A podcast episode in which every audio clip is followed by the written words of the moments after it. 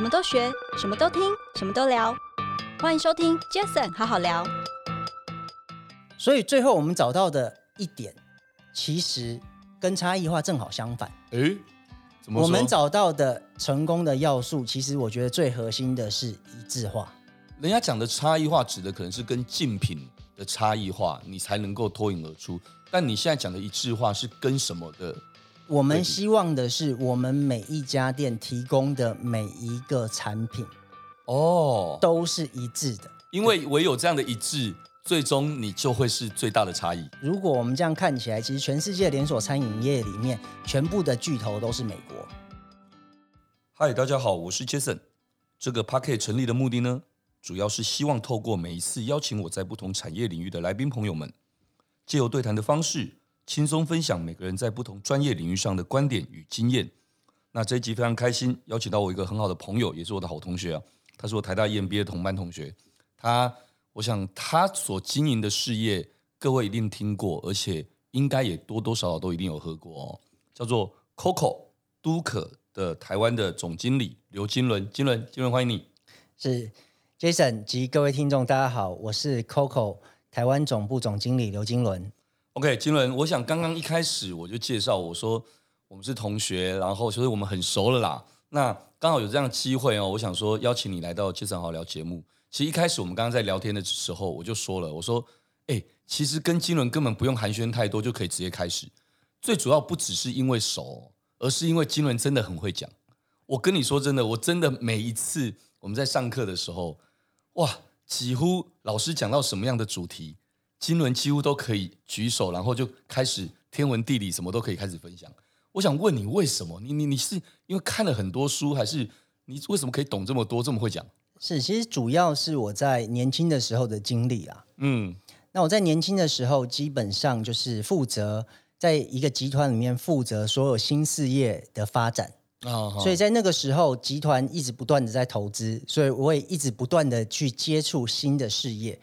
那接触新的事业，以我的个性，就一定会想要把它弄懂。对，弄懂了之后，我觉得才比较容易帮这一个事业定出新的方向，是，然后让它有一个好的发展。所以在这个过程里面，所以学会了各种不同的东西。所以等于是你因为接触了很多行业的不同的一些品相啊，不同的一些类型的的，不管是内部创业或者这些，你都参与了很多。是，再加上你对很多事情。事物的想要多了解，是，所以就造就了我每次上完课下课的时候都会讲说啊，果然取名字取得好，叫满腹经纶。没有没有，运气好，运气好，而且是我觉得是过去的老板给了我很多的机会啦。对，真的哦，因为我这一路走过来，其实都是遇到了很多的好老板，那他们都愿意给我不同的机会，嗯，让我在机会里面去不断的成长。嗯，OK，那我想金伦，那我们一开始节目一开始，当然今天聊聊。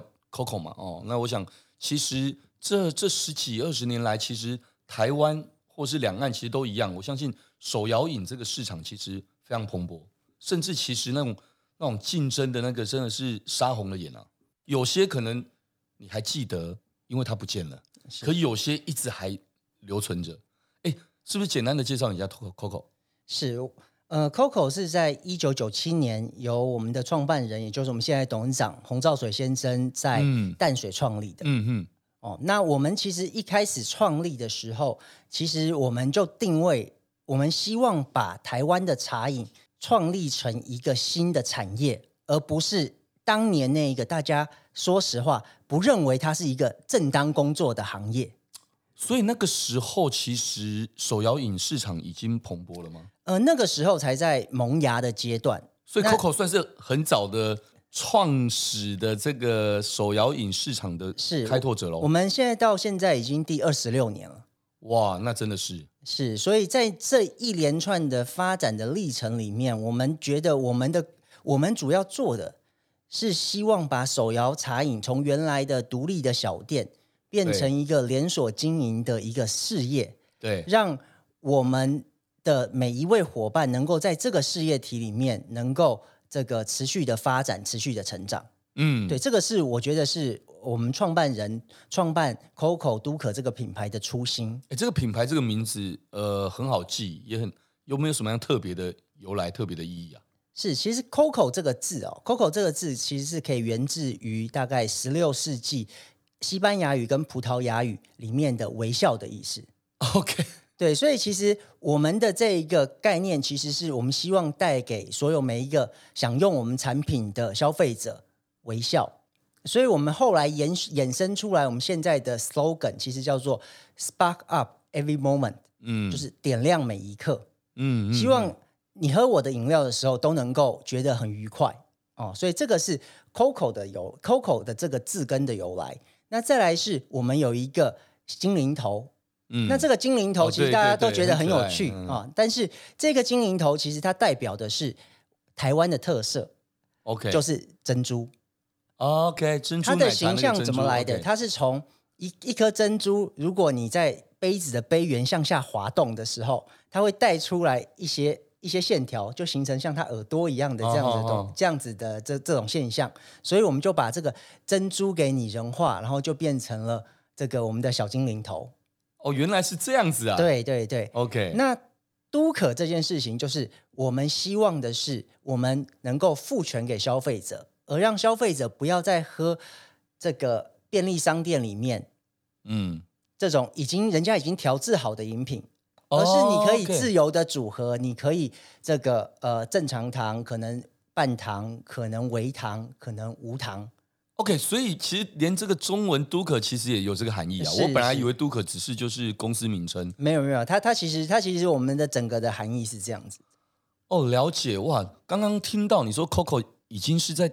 二十六年了，是哇，那这真的是确实在要让一个品牌能够这么久，而且重点是现在还是那么多人可能会指定想饮用的哦。对，我想在这很不简单呢。是，我觉得这个其实奠基于我们刚刚提到的，我们发展的初心是什么？对哦，其实很多的大家对于茶饮，其实大家都觉得茶饮就是一个加盟的事业，对。那对我们来看，其实我们不是这么认为。你们好像是没有开放所谓加盟，但是你们是用一个呃更直觉的，而且是对同仁们大家一起心连心是连接的一个什么内部，有点像内部创业、内部加盟的概念。对，我我们我们的店基本上都是我们的伙伴内部创业开的店。那为什么我们会跟人家不一样？因为其实很核心的概念就是我们刚刚提到的。我们在发展的历程里面，我们的董事长希望能够把这个变成一个好的事业，让所有伙伴能在这一个事业里面持续的发展。对，而不是你就是一个打工的人，嗯，而是渐渐的，你当你变成店长之后，你的下一步是什么？我们希望你能够彼此的股份的分享，所以在这一家店里面，那我们就让我们的员工入股。嗯，然后变成一个彼此这个利润分享的一个环境，让你变成这一家店的老板。是，那这样子有什么好处？第一个就是你的收入、你的发展得到了保障。对。那第二个是你本来也了解公司，本来也熟悉操作，你也在这一家店里面已经经营了很久了，所以你对于所有的操作你也是熟悉的。嗯。那在彼此了解的情况之下，就不存在所谓的。呃，你进来的时候是因为无知所进来，然后因为了解而分手，不会。其实大家都是彼此了解的。所以二十六年来始终都是这样的模式吗？我们在台湾基本上都是用这个模式在经营的。嗯，台湾一定是这样，但是其他哦，因为我知道你们其实这这十几二十年来在中国大陆好像。哇，也发展的很快，也很大。是在大陆的部分，我们是采用区域授权的，因为在大陆这个市场里面，对，实在太大了，所以我们是希望找到当地的合作伙伴。OK，那我们彼此之间共同成立一家合资公司，然后来进行这样子的一个发展。但是其实核心的架构、核心的理念，其实还是存在着。对，核心其实我们的核心的理念就是希望大家能够。一起去服务消费者，给消费者最好的品质。那在这样的过程里面，那我们最后假设有赚到一些利润，我们可以依照我们的股份彼此的分享。对对对，而不是我们卖原料或者是我们收加盟金的这个模式。嗯、那这个模式当然它可能钱来的比较快，嗯，发展的可能比较快，但是在这样的系统里面，大家如果可以回想这个大家所这个听过的品牌，那很多其实都不见了。对，其实相对来讲，因为如果你只是这种加盟金的结合，那它其实在后续的这个门店的 remodel，或者是我推出新品方面，因为彼此之间没有很深入的合作，对，那你也不是，你也不是不不了解这个产业，他也不想听他的，他也不用听他的，是是，所以自然久了久了哦。这个品质的问题，或者是你的产品已经不受市场喜欢了，对，所以这个品牌就会渐渐的走下坡。哦，但是我们是采取合资的模式，而且长期的发展，嗯、所以我们可以持续的推出新品，持续的更新。哦、难怪我记得好像有一篇报道，好像你们创始人就特别的提到嘛，希望能够把 Coco 其实是打造一个真的是。永续的一个百年企业、百年品牌哦，是我们是这样期待着，我们也觉得我们一直朝向这个目标。事实上也走了快三分之一了，是是，那四光过四分之一，快迈向三分之一。是是，以百年来说的话了，对对对，哎，其实真的不简单。那我想，其实你看哦，你经历这二十六年，那我们刚刚在聊嘛，你说我创业那时候是大概二零零五年，就是台湾网络刚开始，Web 二点零刚开始的那个时候有。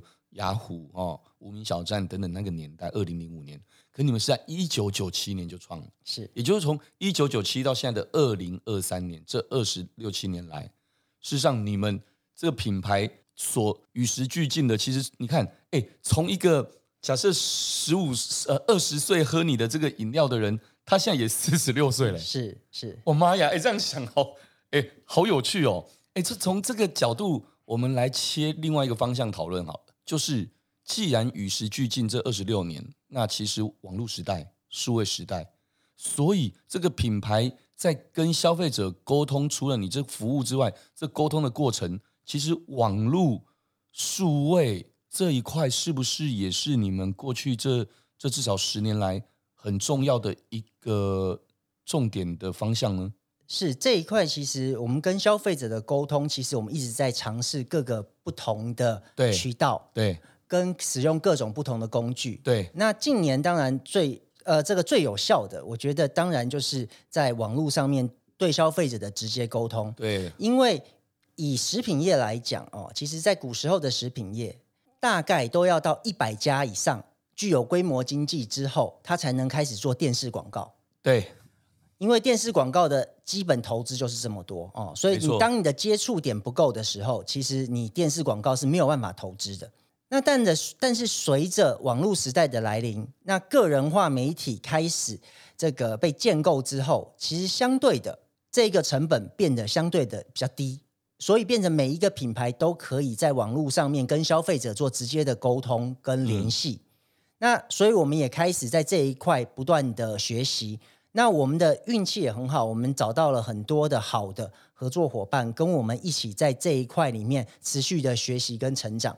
那其实当然包括杰斯艾德威这一块，啊、对其实我们我们我们也合作了一些，对，在可能从数位网络社群哦，包括 Line 等等这些的合作，其实确实这个我们等一下后面可以聊一下，因为。真的还蛮有趣的，对，所以所以我们就是其实一直在不断的尝试新的工具，怎么样跟我们的消费者做更直接的沟通，然后更有效率的沟通，这个其实是我们一直在学习的。哎，可是其实这真的是永远学不完，因为一直不断出来新的哦。你看，就像最近大家又在讲 AI，讲什么哇，太多东西。但是其实我非常认同前几天我看到一个人讲的一句话，我觉得真的很好。他说很多人担心什么被 AI 取代，被干嘛等等。还不如说，其实被使用 AI 的人取代，越会使用它的人，他未来可能竞争力就越强。是我，我觉得其实这个是现在的企业，其实很多人的焦虑。但是其实这些焦虑，其实我们在我们的成长过程里面，其实已经遇到了无数次。哦，是。而以前的时候，这个电脑刚出来的时候，嗯，也在说，哎，是不是人会被电脑所取代？对。然后再来网络出来的时候，又说：“哎，人是不是会被网络所取代？”嗯，所以每一次都会有这样子的说法，对，那每一次都会有这样的担心。但是其实我觉得，只要是我们能够顺应时代，持续的去不断的去学习新的东西，我觉得其实这些东西都应该为我们所用，而不是担心我们被取代。对，没错。所以这二十几年来，现在台湾。还有中国大陆的这个门店数，现在大概是怎么样的一个情况？是我们的目前的分布大概是台湾有在接近三百家，三百家。那大陆大概在四千五百家左右。哇，四千五百家，啊，因为它的市场真的太大。那国际大概跟台湾差不多。嗯，哦，那我们国际主要的发展，我们跟其他的呃公司的发展比较不一样。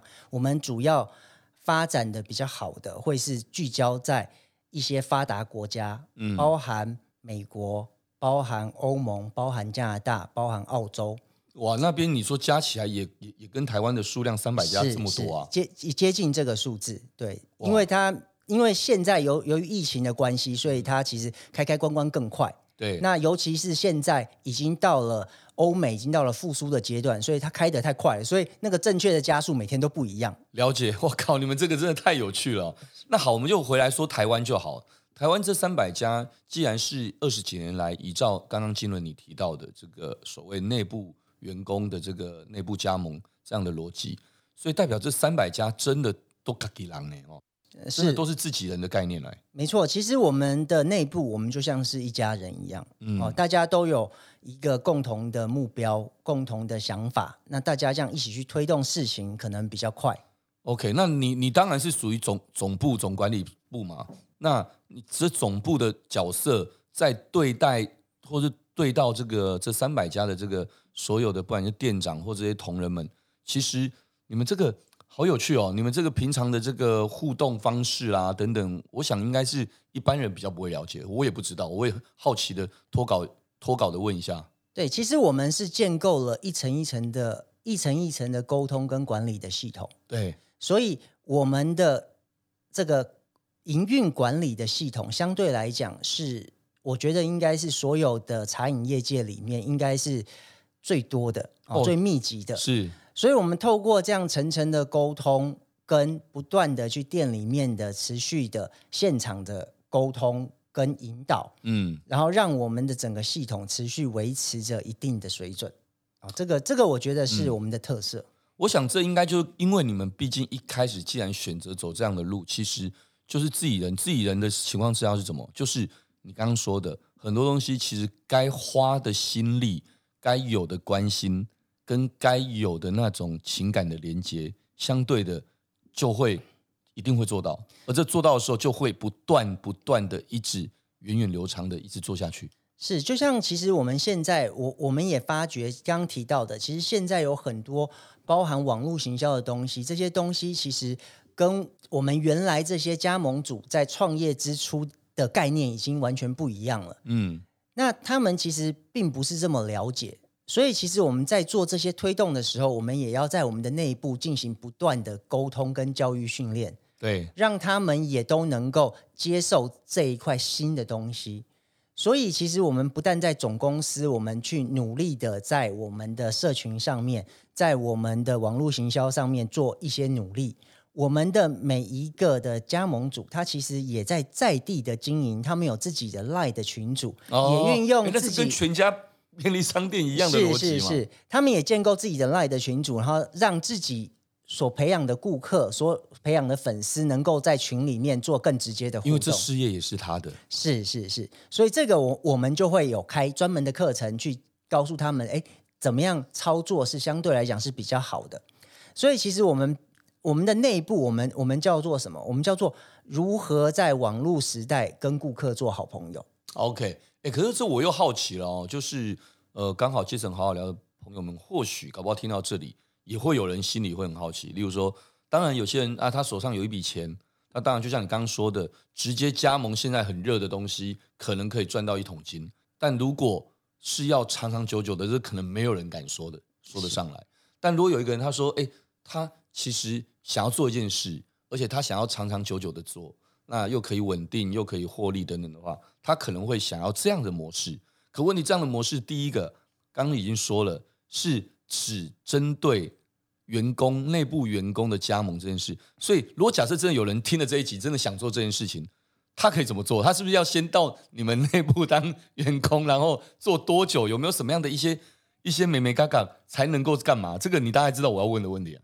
了解，方便分享？了解。如果真的只是想要出资的这个部分啊，其实对我们来看，其实我们并不接受这样子的合作，因为彼此不了解，对，只是用金钱的结合，我们觉得这样子的关系。但是我刚刚说那个人，其实他可能也想要有件事做，或是他也很想要跟很多这个朋友变成好朋友。那他想要做这件事可以吗？那他其实就可以来我们的门店里面应征，然后那他可以走我们的这个循序渐进的发展系统。如果快的话，一年多他就可以取得加盟的资格。哦，所以真的有这样？那你们内部，所以你们内部在做这样的一个。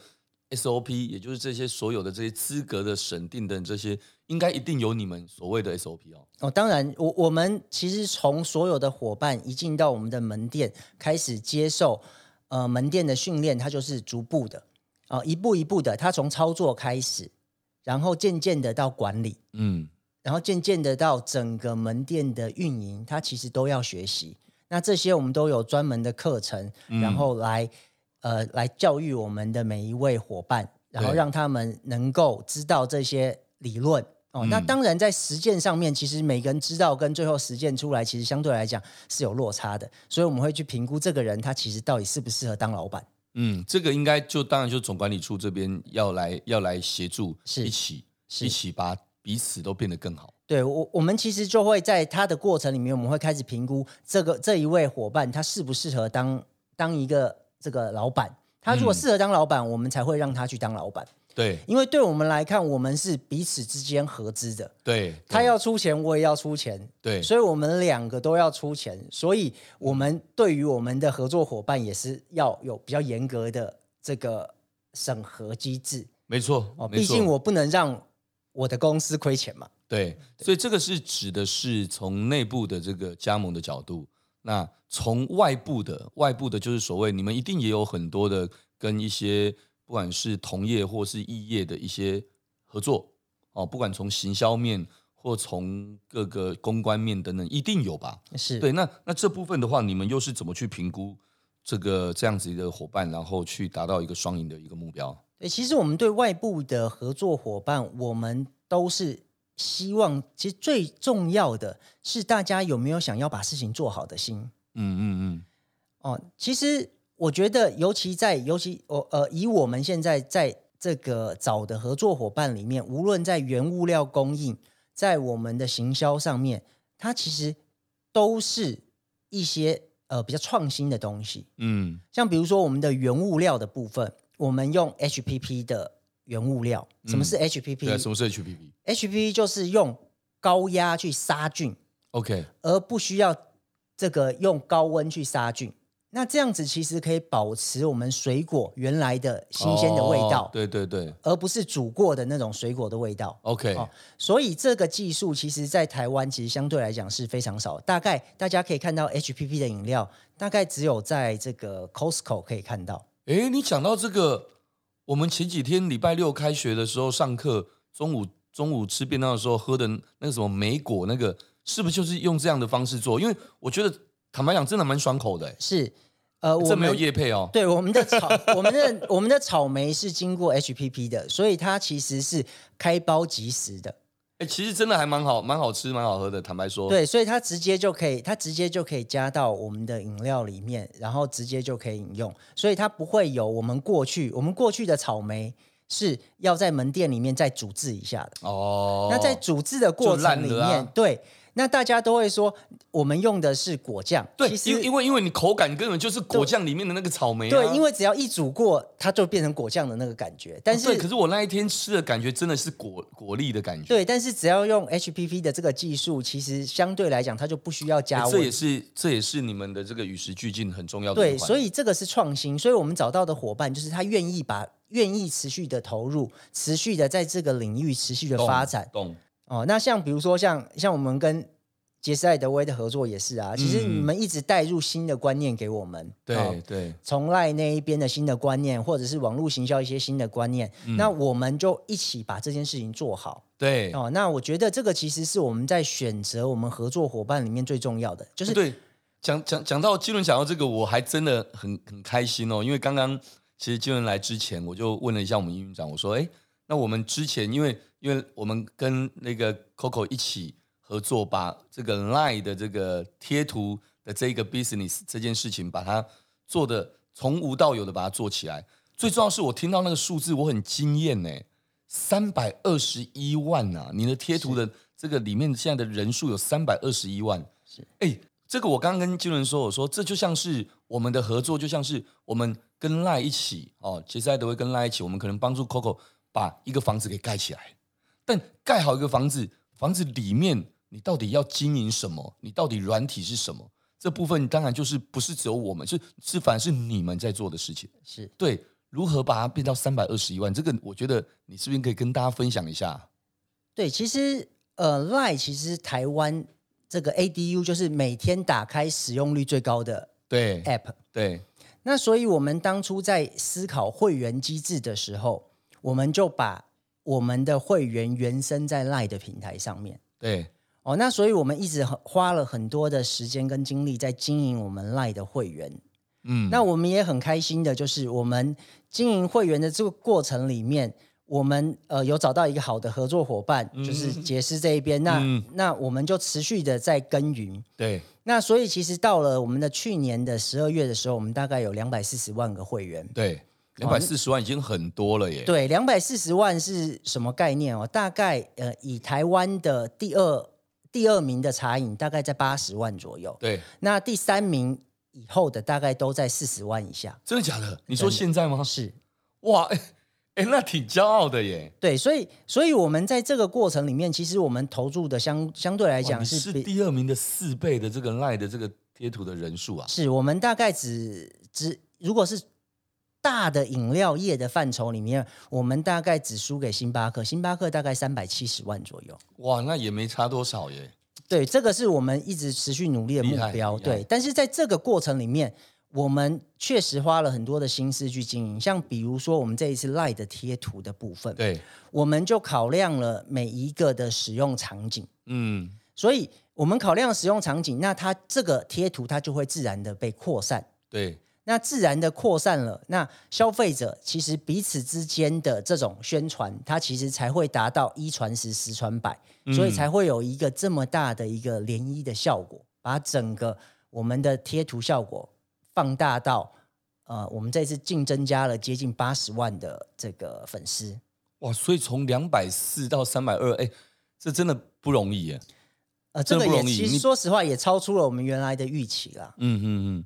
所以在这件事情上面，你们因为有了这样的一个沟通的好帮手，一个这么好的一个通道渠道，你们其实要做任何事情，你们可以只要有创意、有想法，都可以很轻松的跟消费者、跟你的客户直接达成一些沟通吗？对，所以所以其实我们在我们在这样子的渠道里面，我们可以跟消费者做非常直接的沟通，所以。我们现在，我们自己把自己甚至变成一个媒体业哦？怎么说？其实很多的厂商要跟我们合作的时候，其实我们的好友日变成了一个很有效的话题。他比如说，他要他要推出哪一支产品的时候，其实可以找我们一起合作。我们的好友日可以冠名，可以用它的原料。哇，你真的很会啊！对，那在这样的过程里面，我们就可以。直接的就把这个讯息传递给消费者，那我们的消费者的忠诚度很高，所以他一收到这个讯息，他的这个转化率非常高。嗯，哦，所以像我们上一次我们跟这个林凤营合作鲜奶的产品，嗯、对，我们那一天那一个产品，对，我们大概卖了快十五万杯，一天呢？是，就台湾哦，对，哇，真的厉害。对，所以所以其实现在就是蛮多的厂商就看到这个成效，其实回过头来找我们，希望持续的来配合这样。我觉得确实现在真的就是，我说其实很多人一直问我嘛，说哎，Jason，你这个 Jason 好好聊，这样录了快一百集，两年多，然后我相信你也真的没在接业配。我说我当然没没接业配啊，我干嘛接业配？我就好玩就好，就只是想分享。那只是严格要说起来的话，就三个字，我想要打群架，是我想要透过。不是我自己跟人家打群架，是我透过这样子的一个一个过程，这样的一个分享过程，让很多人可以想他自己的产业可以跟谁打群架，是，或者是搞不好他听到了这个节目，听到了 Coco Duke，他说：“哎，Jason，我有机会可以联络 Coco 来打群架吗？”我觉得就是一种这样的一个逻辑跟观念。是，那我认为，你看，就像我们前几集，呃，旧正南的总经理啊、呃、Richard 在节目上，他们也跟很多像很多的一些一些品牌会有合作。其实 Coco 也一样，其实大家可以就像玩积木一样，今天我跟他合作，明天他跟他合作，大家一起去创造出最终就是对消费者最好的东西。是，其实对我们来看，也是也是如您所说的哦。其实我们强调的是一个整合。那彼此把最好的东西拿出来，我们把它整合起来，提供给我们的消费者。这就是我们上课上讲的创新。呃，整合一定是创新很重要的一环嘛。所以，所以我觉得我们其实其实我们都在做这样的事情。所以我们怎么样在行销上面做整合，怎么在原物料方面做整合？其实我觉得这些东西都是我们未来我们会持续努力的方向，让我们的产品能够越来越好。让我们跟消费者的沟通越来越顺畅。对，我想这或许也是我说我录这节目两年多来，确实很多新认识的朋友或者是老朋友们，可能会会给我很多鼓励。那私底下会跟我说：“哎，就是我每一集都有听诶，或者是说，哎，就是哪一集那个讲了什么东西，我觉得很受用。”或者他们会跟我讲一句话，最常听到一句话，其实我也很爽，就是：“哎，我还真的觉得这节目不错，而且我觉得你超适合做这个节目。”你本来就很适合做这个节目啊，因为他觉得说，哎，刚好第一个我的个性啊，我很 open minded，然后大家就是就就很轻松，我们这样聊天。那第二个是我的本业，我本业本来就是做 digital marketing，就是做数位行销的这样的一个 agency，这样的一个平台，所以我本来就会服务各行各业的，都是我的客户，都是我的品牌，而我的朋友也都是在各行各业，所以可能就是这样的一个逻辑。可以让这件事情，哎，好像还蛮顺理成章。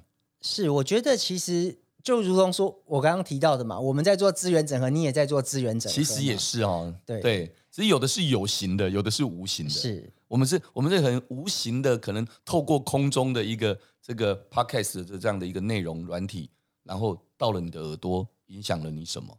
那你们可能是有形的，可能你刚刚说的跟林凤营合作，就出了一个哇，我每天喝 Coco，可是今天的 Coco 却。多了一个这个鲜奶口味的新产品，就是这种感觉。是它给人家的影响，可能是有形，可能是无形，可能是生活的，可能是意呃一个意向的，都很难讲。对，所以像我们去年，我们也跟海尼根合作。哦，你们还有跟海尼根合作？对对对，我们跟海尼根合作，然后他推出零点零酒精的啤酒，我们也跟他合作。哦，那我们也跟 Red Bull 合作。哇啊，这些通常都是怎么样？都是可能。你们找他们，他们找你们，或者是中间的的人的牵线都有可能吗？呃，都有。我觉得，因为我们刚刚说了，其实我们不排斥任何的合作。我们觉得，只要大家都有心是要把这个东西做好的，我们都会想到我们接下来我们怎可以怎么合作，去创造这样子的合作。我觉得太有趣了。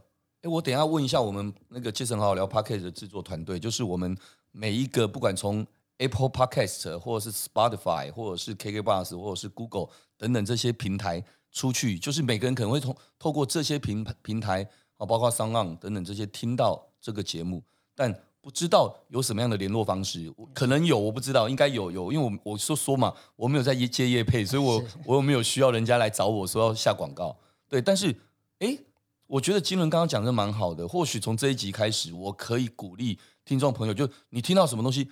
哇，不用客气，你就留言，你就寄来，然后可能我会看到，可能是我的团队看到，但你可能想要找 Coco，你想找谁？因为你觉得怎么样怎么样？诶，啊，当然可能很多人来，我们很开心。可是可能如果你有一点点很具体的想法，或者说可能什么样的一个一个经验或机会，我觉得我就来做这个借接。对，其其实你可以做这个，对，你可以做这样的平台，我觉得是可以让很多人都在这个平台里面找到新的方向。好主意。对，而且如果要跟消费者沟通，还是要找你啊。啊，也是哦。嗯、对，哎，结果搞到最后，反而大家都 win win。是是是，这这其实最重要了。我觉得，我觉得所有的合作，对我看起来就是参与的所有人都要能够获利。对，对我觉得合作就是这样。而且我常说嘛，如果有一方特别的获利，一方特别的那个，那就代表他长期下来一定会委屈。是，会委屈就不会长久。没错。一定是彼此开心才会长久。哎，对，对不对？OK，最后我想问你一个问题哦，因为说真的，手摇饮这个真的竞争太激烈了。那 Coco 其实身为这个跨国茶饮的这个连锁品牌，而且真的看起来也是绝对是龙头的地位哦。刚刚其实讲了那么多，我相信每一个点抽丝剥茧出来，都可以是我这个问题的答案，就是如何建立这个差异化。但我觉得，如果要你最后同整，或者是简单的一句话，你会怎么去看待 Coco 杜可？你在这边大概也也也蛮多年了嘛哦，而且我知道金伦过去甚至在中国大陆好多年，是，而且 Coco 的那个中国大陆从几家到几家，那时候那个过程是你一手一起参与的，是，这是不是简单的跟大家分享一下？是，其实我在 Coco 都可快十年的时间哦，对，那这边也协助了我们董事长在大陆的市场开拓，那时候大陆大概一千家左右，嗯，那我们那时候在疫情之前，我们就已经开到超过四千家了，哇哦，所以在这个过程里面，我们就是持续的在做发展，然后再找到我们的刚刚 Jason 谈的，就是我们的差异化。在哪里？对，那我们怎么发展啊？怎么样比我们的竞争对手能够更快的发展？对，所以最后我们找到的一点，其实跟差异化正好相反。诶，怎么说？我们找到的成功的要素，其实我觉得最核心的是一致化。哎呦，等一下，人家讲的差异化，指的可能是跟竞品的差异化，你才能够脱颖而出。但你现在讲的一致化，是跟什么的？我们希望的是，我们每一家店提供的每一个产品，哦，都是一致的，都跟我研发里面做出来的产品是一样的。哇，我懂了，因为唯有这样的一致，最终你就会是最大的差异。因为现在的，其实现在的连锁餐饮业，如果我们这样看起来，其实全世界连锁餐饮业里面，全部的巨头都是美国，嗯，包含。麦当劳包含肯德基，包含 Starbucks，嗯，包含 Burger King 等等的，都是美国。对，那为什么？因为美国它在 SOP 的要求特别的落实，所以它能够提供全世界一致的产品跟服务，所以它才能够一直不断的复制变大。欸，我刚刚有点听不懂，你说他们在哪个部分是比较弱势，所以它反而可以变大？大家都觉得美国人。比较呆板，他做什么事情都需要 SOP，对，没有这个中国人或者是台湾人这么灵活，这么弹性，对。但是就是因为他们的这样子的遵照 SOP 哦，所以他才能够让他的产品跟服务一致化。哦，有道理。那这个其实就是我们一直在追求的，我们希望把这样子的文化跟精神落实在我的组织里面。让我的每一杯产品都是如同我们这个从研发室设定的这样子的产品水准哦，那也如同我们的创办人一直在谈的一一句话，就是我们是从每一杯的坚持，嗯，所创造出来的品牌，嗯，没有任何的侥幸，懂？哎，我觉得完全能够理解你那一段话，太有趣了哦，因为通常。呃，被问到所谓的“哎，你们的差异化是什么？”一定说：“哎，我们跟谁不一样？什么？我们一定要跟谁不一样？而且那个不一样一定是要好的不一样，不然怎么叫差异化？”是哦。但我觉得刚金伦你提到的这个一致化这件事情，我真的觉得很有感觉哦。因为其实这就如同人家说的，你把一件事做到极致，做得好。其实你不用去比要跟谁不一样，你把它做到最好，别人没有办法这样子，你就是跟人家不一样。是，是或是我刚刚就想到，你刚刚在讲的时候，我就想到，哎，假设举例哦，今天有一个有一个舞团，有一个舞团，他们就是这一这一支舞就是要要很复杂，复杂到超级复杂，但是他们可能是五十个人一起跳这支舞，是哇，这不是每个很会跳的人就可以很漂亮，而是要的是。这五十个人都可以跳出一模一样的舞，哇，那个哇，那场面绝对会感动人。是，那这个时候他的差异化是什么？就是他做到极致。没错，这这就是我们一直期待的。所以，我们我们会先从我们的一致化开始追求。那但是这一条路其实相对来讲，它并不好做，不容易。我们也一直在努力。尤其真的，你看台北、台湾三百家，国际三百家，大陆四千五百家，是那真的真的不容易。但是我想。有这个坚持，有一样这个理念，然后有这样的文化的落实，哦，我觉得确实很棒。哎，我觉得刚刚最后这一段，我自己受用无穷。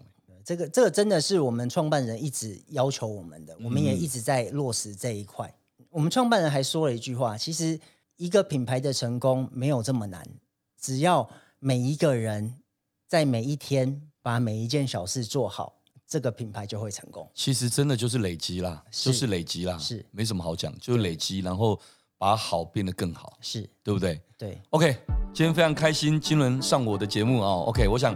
也感谢大家收听，因为时间的关系，谢谢今天来宾 Coco 都可的呃台湾的总经理刘金伦，金伦谢谢你，谢谢谢谢。OK，各位，如果你喜欢这一集来呃节目，也欢迎大家到 Apple Podcast 留下您的五星评论。杰森好好聊，我们下次再见喽，谢谢谢谢金伦，拜拜拜拜。